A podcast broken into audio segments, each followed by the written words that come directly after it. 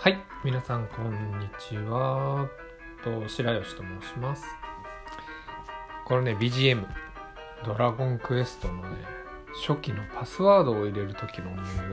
BGM なんですけどね。これ僕の世代だとむちゃくちゃ懐かしくて、この BGM がね、頭から離れないのって、当時は今の記憶させるようなね、システムがなくて、30文字とか40文字のパスワードをね、メモして入力する形式になっていたんですけど、これがね、なかなかね、きちんとね、メモが取れなくて、ポとか、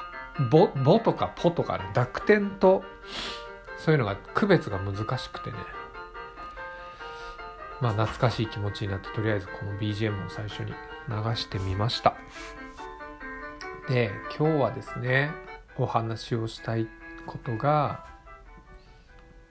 毎回できればね、一発勝負で、10分間お話をして終わらせたいなっていうふうに思っているんですが、今日のお題は、僕がね、家族についてこういうふうなことをすると、家族円満になれますよとか、育休の取得みたいなことをね、仕事として今扱っていて、ぜひね、そういうことを一つのきっかけにして家族に笑顔が増えるようなことに貢献できればなということで、今こういう場をね、ラジオ的なものとして立ち上げました。で、今回、妊娠中の奥さんに対して男性が必ずやってほしいこと13っていうことで、僕はブログをね、記事として書いているんですが、とにかくちょっとこれをね、今回お話しさせていただきたいと思って機会を設けました。で、ブログをね、読んでいただけるとすごくありがたいんですが、まずこの13個開けてみたいと思います。で、1つ目が妊娠検診に、妊婦検診ですね。妊婦検診に必ず同行をしてほしい。で、2つ目が、飲み会や遊びに行くのを控える。3つ目が、妻の失敗やミスを咎めない。許すっていうことですね。で、4つ目が、荷物を必ず旦那さんが持つっていうことですね。で、5つ目。で、これもちょっとどういうことなのかわからないって方いると思うんですけど、階段、エスカレーター、坂道などで旦那さんが倒れちゃいそうな方側に立つ、要するに下側に立つ、常に女性を支えてあげるっていう、そういう気構えの話ですけどね、ぜひやっていただきたい。で、6個目が、とにかく妊娠中ってなかなか体が重くて出歩いたりっていう気持ちになかなかならないので、とにかく奥さんと一緒に出かける習慣をつけてほしいっていうことです。で、7個目。匂いを家に持ち込まない。もちろん食べ物の話とかもそうですけど、タバコとかね、匂いがすごく気になるので、ぜひね、そういうことに気配りをしてほしいっていうことです。で、8個目。で、食事は妻の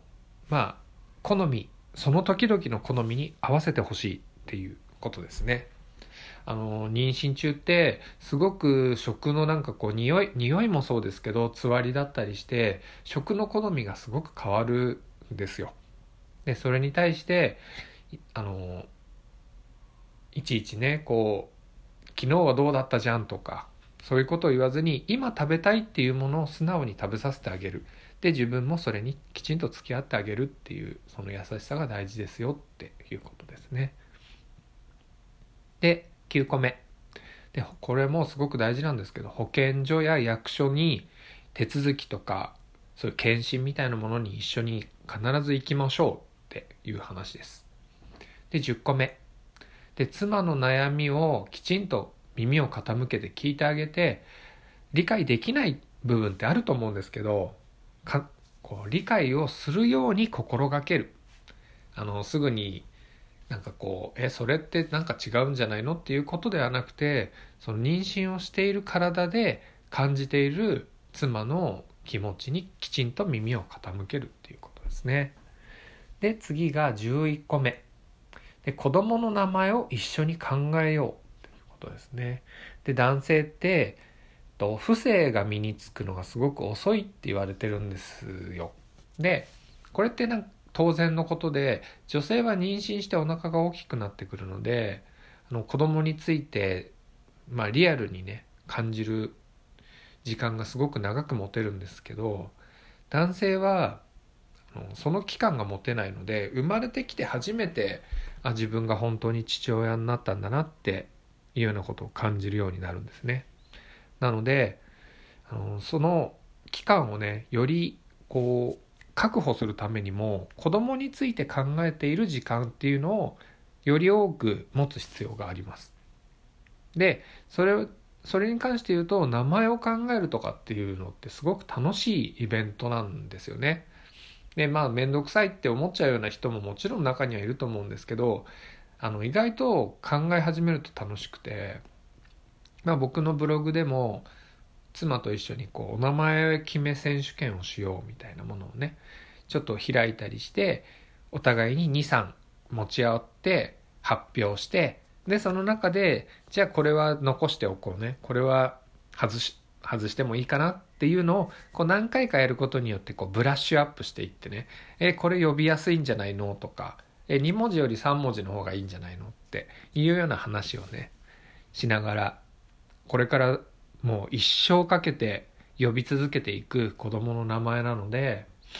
ぜひねそういう楽しみながら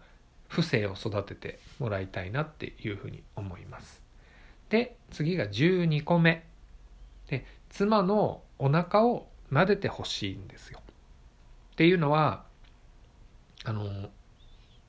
赤ちゃんってよくドラマとか、テレビとかで「あ今お腹蹴った」とかって言うんですけど、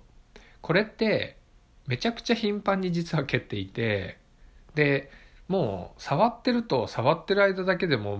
ある時期以降はすごくもう動き続けてるんですよ。ぐるぐる回転してるような赤ちゃんもいるし、もうお腹が外から見てても足を突っ張ってお腹を押してるのが明らかに見えるようなことも頻繁にあるんですけど、奥さんはそれってものすごいもう日常なので慣れていて、あ今蹴ったなんていうようなことってもう当たり前すぎてもう言わなくなっちゃうんですよね。でそういうもの自体をね手で直接このお腹の中に命が今宿ってるんだなっていうようなことを体感することが、またその父性が身につくっていうものにつながるので、ぜひねその赤ちゃんが動いている、お腹を通してですけど動いている赤ちゃんの足にねタッチして、自分が父親になるんだっていうような実感をねかみしめてもらえたらいいなっていうふうに思います。で最後13個目ですけど、教育方針について話し合ってもらいたいっていうことですね。で教育方針に関してだと、まだ生まれてないのに何について話すんだよって、もちろん先のことってわからないですし思うと思うんですが、わからない不確定な時だからこそ自分の本音が話せるっていうことも実はあって、具体的に今目の前の子供がじゃあ受験をするのかしないのかっていうようなことって、やっぱりその今の目の前の子供がどういう状況かっていうことがすごくやっぱり重要になってくるので、自分の気持ちだけでは話ができないんですね。でも生まれる前であれば、自分はどういう子育てをしたいのかとか、どういう子供に育ってほしいのかとか、あるいはどういう社会に本当はなってほしいのかっていうようなことも、あくまでも希望なんでね、自分の本心が話をできると思うんです。なので生まれる前にね、自分の子供はこういうふうに育てたいなとか、例えば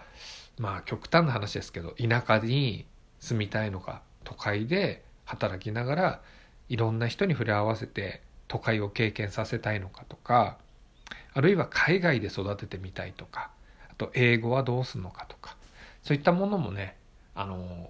あくまでも希望だから、自分の今まで思い描いていた子育てってこういうものなんだけどどう思うっていうようなね、こう忌憚のない話というかね、そういうことが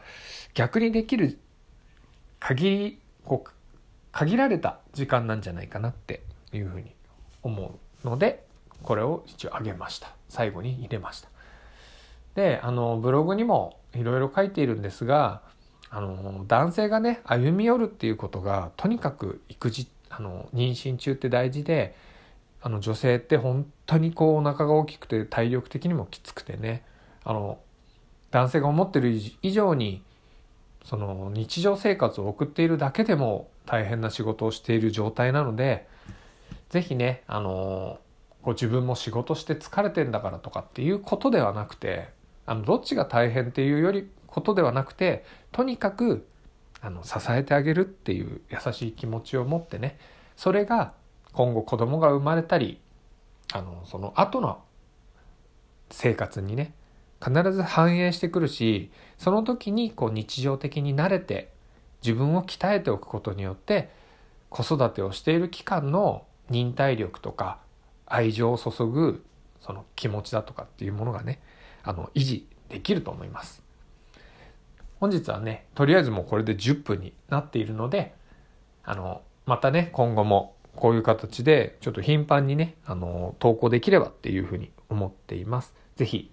何かねためにこうなるような話をしていきたいと思うので、ぜひ継続して聞いていただければと思います。では本日は以上になります。ありがとうございました。